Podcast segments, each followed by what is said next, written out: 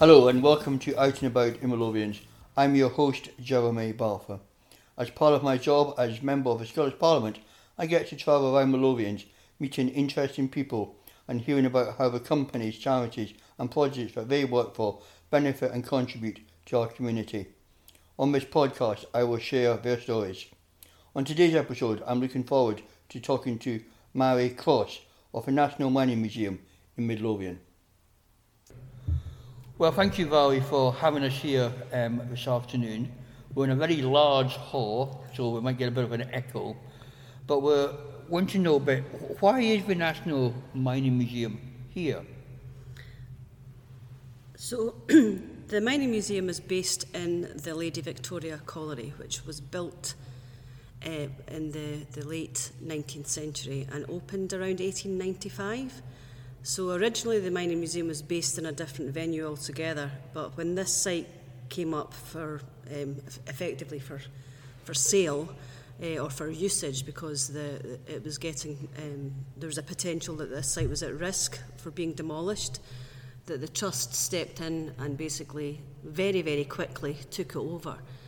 Uh, and all of that was a long, long time ago, so I can't really comment much on that kind of hist- historical period. But effectively, the Trust decided that this was a, a great way to safeguard the colliery itself, but help tell the, the whole story of mining across Scotland.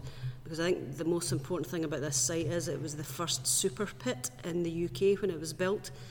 Um, and it covers around 20 acres because it's not just the colliery itself. We've got workshops that were built in the 50s where a lot of the repair of the equipment and the, the various things that were used in the, the mining itself where uh, they were repaired and, and stored there and they're really really big warehouses. We've got a former schoolhouse across the road where the, the, the office uh, the staff for the offices sorry the offices for the staff are based Um, so there's a whole host of different you know, buildings across the site that are used, so not all of them are publicly accessible. Okay, so you're just on the kind of Midlothian side of the bypass. Um, if I'm thinking of a day I, I come along, what, what would I experience? What type of day would it be like for me?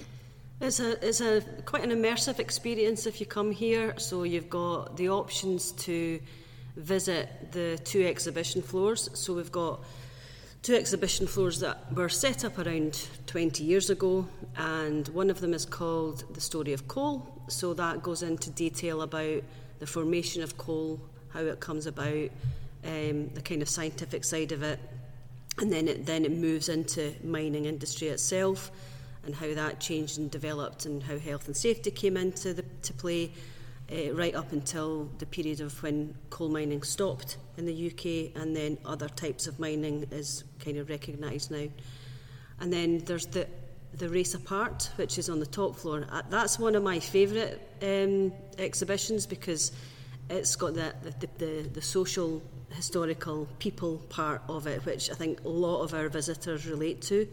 A lot of people come here because they're interested in maybe their grandfather or their great grandfather or somebody in their family had some sort of link with mining. So when they get to read about communities and they see, you know, just the, the, the lay of the land, just what difference mining made to Scotland, that's quite a special experience, I think. So there's that, and there's also, we have tour guides uh, who are paid members of staff and some of them were miners that worked underground and some of them were working in the kind of engineering side of things so they were more overground. Quite a few of them worked across the world. So they've got an incredible wealth of experience and understanding of the industry in its latter stages before it, it, it ceased to exist in this country. So those guided tours are they're great because there's there's personality they're personality led and people really enjoy having that interaction So, uh, and there's also, we, you can do an audio tour as well if you so wish, that you don't need to necessarily be part of a group, and you can get a, a, a chance to wander around the whole colliery site, the parts that are open to the public, and find out how the colliery operated and what contribu contribution um, this industry made to the shaping of Scotland. So, uh, quite a wide experience. So, we've got the actual kind of social history and the science side, and then, of course, we've also got our cafe and our shop, and we also have occasionally different temporary exhibitions that run throughout the year as well. So, how does one end up being a chief executive in a place like this? Tell us a little bit about your background, how you ended up here. Well, I've been working uh, in the cultural sector pretty much since I graduated from uh, doing my masters at university. So um, I don't have any kind of formal experience in mining as such. So my uh, background is in fine art. So I went to art school down in London. Then I came back up to Scotland and did a master's, and then from there I started to work in local government within the kind of arts and museums and culture sector. Did that for a long time, for over 20 years. And then the, the opportunity came to move out of local government and to, to lead an independent museum. And uh, it was at the right time for me, it suited where I wanted to go. And prior to that, my, my role had been arts and museums, so the chance to move into a kind of slightly more strategic role, more of a leadership role, was quite exciting. So it's been a real great experience because I work with a board of the trustees and uh, without their guidance and support, I think these kind of jobs are much, much more challenging. We've also got a great group of uh, staff and volunteers that, that help with the organisation as well. So, um, yeah, it's been an interesting journey to get here. So um, it's it's been good fun. And I think the other benefit about moving into a role like this is I've managed to also become trustees of other organisations too. So I've got a really solid understanding of of governance in the sector at large and, and across the UK as well as Scotland. So I think you've been here about seven years. Um, have things changed in the last seven years? I mean, obviously we've had a pandemic which would have affected you. Looking back on that, even that period, mm. how did you cope with the pandemic? What, what, what did things look like here? The pandemic was was uh, it was it was a it was a very strange period in time, like we've been speaking about already. It seems as if it was years ago already, because we actually had to make the decision to close the museum before the, the actual national lockdown that Boris Johnson announced for the 23rd of March. We closed on the 13th because there was a risk that we had some people had been exposed to COVID, so we had to make that call. And I thought at that time it would only be for a few weeks. And I remember speaking to one of my trustees, oh, this will all be over in a matter of months. And they said, no, they, this could go on for another year to a year and a half. So the thing that I remember most significantly about that time is just having no idea how we were going to cope with a lockdown. And then things really kicked in at a national level. So the government and the museum sector at large this really pulled together to try and say, right, how do we actually work together to make this, to, to learn how to go forward and to deal with the stress of it all.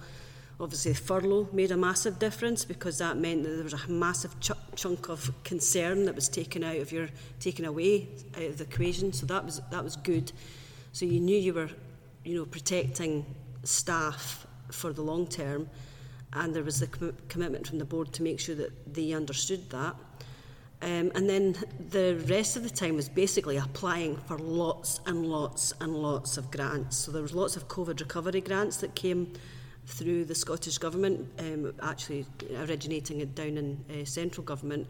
So there was lots of funding applications. So I think I brought in re- in the region of half a million in that period of time to safeguard the organisation.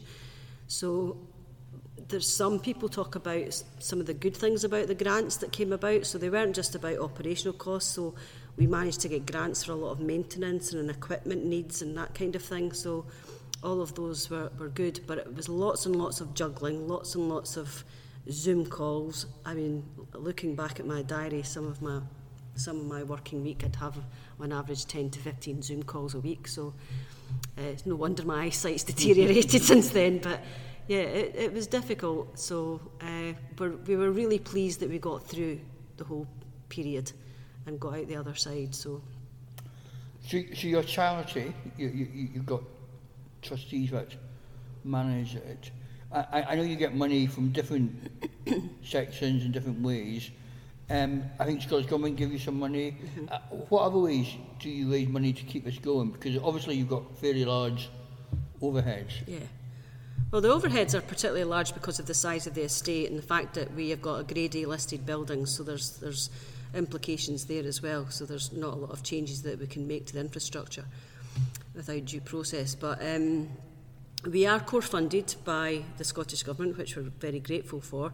We're part of Industrial Museums Scotland, and there's three leading industrial museums. So there's ourselves, the Maritime and the Fisheries Museum. So we are we get our core grant from the government, and other grants that we can go to are normally through Museums Gallery Scotland. So they're the development body for the sector up here. So we can apply for project funds from them, funds towards capital development, that type of thing. We have diversified our income to some extent, so we do try to generate funds through uh, um, income from admission charges, so our ticketing, from our cafe, from our shop. But we've also got a portfolio of buildings that we let out, and we um, we, we get some income from, from that as well. So, so I guess on your website you can come and have your wedding here. You can, yes. Uh-huh.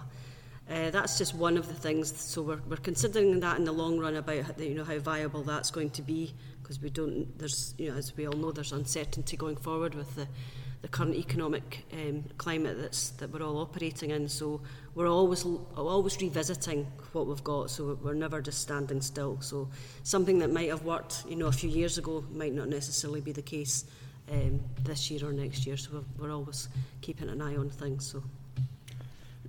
So obviously it's, it's a historical site this, as in, you know, there are no coal mines left within within Scotland. Do you get many school children coming, many school parties, and what's their reaction so we? We've got a one education post, and they're funded through the Mining Institute of Scotland, and um, th- this member of staff's our education manager, so she has managed to got she's got contacts all across Scotland. so we don't just work with local schools, we work with schools across the, um, Scotland, but mainly focusing on areas where there's been you know, a history of mining in those communities, so Fife and Ayrshire and that type of thing. So we have a lot of schools coming in, we have a lot of adult education work as well that happens here, and we do a lot of outreach work where the education manager goes to those communities specifically. We've also got a lot of digital resources that we can share across schools um, that they can download from our website. And we tend to focus very much on the curriculum, so thinking about STEM subjects, about the Victorians, um, also looking at some sort of creative subjects as well. So, uh, and children generally love coming here because it is such an unusual mm. um, site. Um, and I think when they go up to the pit head and they get to see the size of it, the kind of ambience of it, it's always very cold up there. They, they really enjoy it. Um, but I think one of the things I think, I think you're alluding to there is do, do children and young people have an understanding of coal? Well, what our experience has been is that a lot of them have never even seen coal. Mm.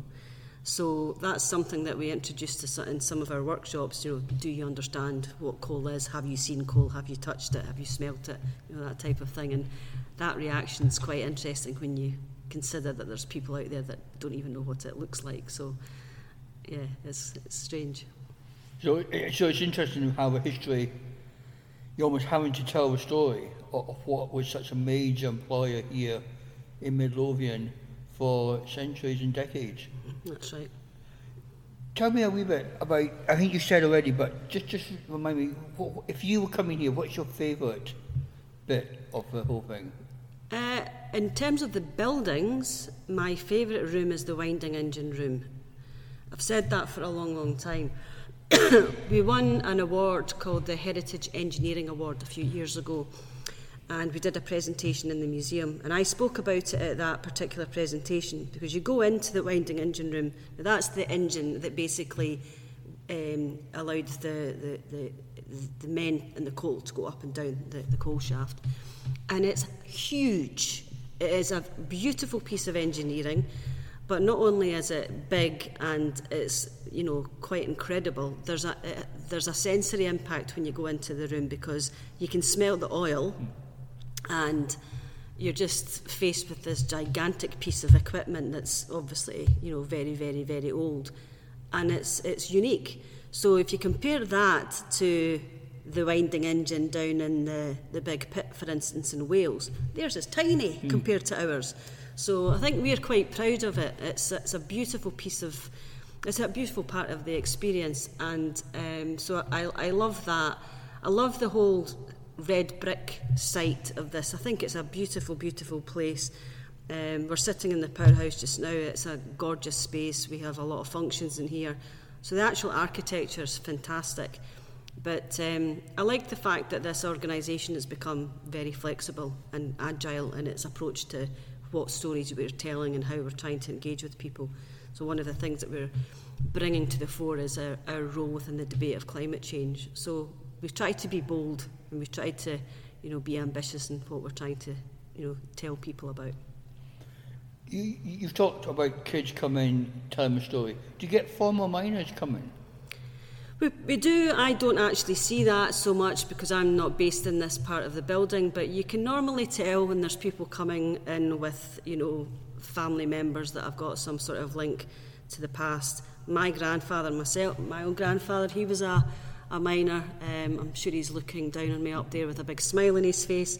Um, and I remember the stories he told me about, you know, going down the pit in the seams and crawling along in their stomach and things. So yeah, there's people that do still come that have a, you know, a link in their past or, or maybe have worked down down the mines. And I think that's one of the nice things about having our tour guides as well, that if there's somebody that mm. comes in that has worked in the industry, they've got people to talk to, you know, when they when they visit. So So let me give you a magic wand and let me say, you know, you can make one change or something that would make things easier or better for the experience. What, what would it be? Well, obviously, finance is always going to be a key thing for any organisation, um, especially when you're facing the uncertainty, as I've already stated. Um, I think maybe just having um, a bigger profile, and that might be because of geographically where we're placed. We are quite far off the bypass. The bypass isn't the easiest road at the best of times. So maybe being on the other side of the of the bypass would be a, a nice thing because I think it'd be slightly easier for people to get to us. But um, yeah, I'm sure that if, if I had a wand, I'd probably want a, more than one uh, wish from it. I'd want a, a few wishes to, to help us achieve more. Well, certainly from my experience of coming, uh, it's a great place and I hope others will come and visit. And thank you very much for your time. You're more than welcome. Thank you. It was great to hear from Mhairi. It's been interesting to hear about the history of mining in Midlothian and also how the museum is going to develop over the next few years. We'll put a link onto the website in the show notes and you can go to it if you want to find out more. Thank you for listening to Out and About in Midlothians and I look forward to catching you next time.